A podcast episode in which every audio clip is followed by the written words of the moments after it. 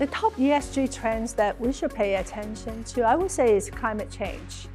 With the strong support and interest from the policymakers, the consumers, and also the investor, climate change remains a key focus and within the sustainable investing. And after the COVID-19, the investors are also looking at how to reposition their portfolio and participate in the environmental and also climate focused kind of uh, economic recovery kind of packages. Thus, we have seen clients' strong interest in themes such as renewable energy and also green tech.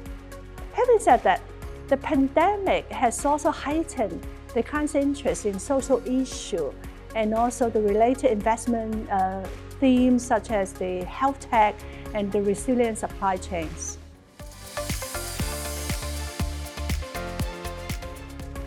We are very confident in the long-term prospect for the sustainable investing.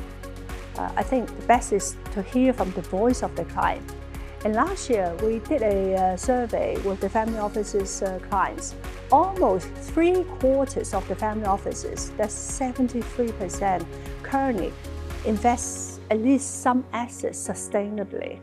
And also, nearly two-fifths, and that's 39% of the family offices, plan to allocate most of their portfolio sustainably in five years' time.